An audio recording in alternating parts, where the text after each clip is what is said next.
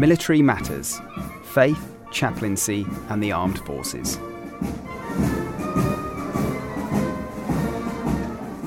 My name is SAC Georgina Marshall Latimer.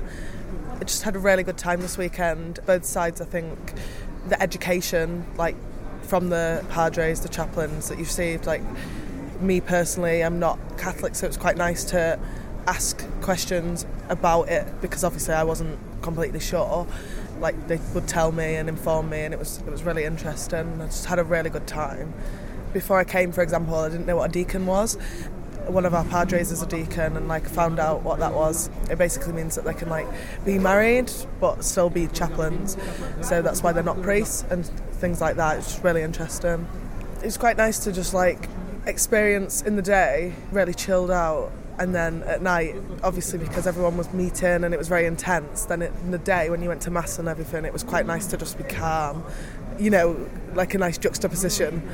I would definitely come again. It was like a hidden treasure because I've never heard about it before, so it was quite nice to just like come and see what it was all about and had a really good time.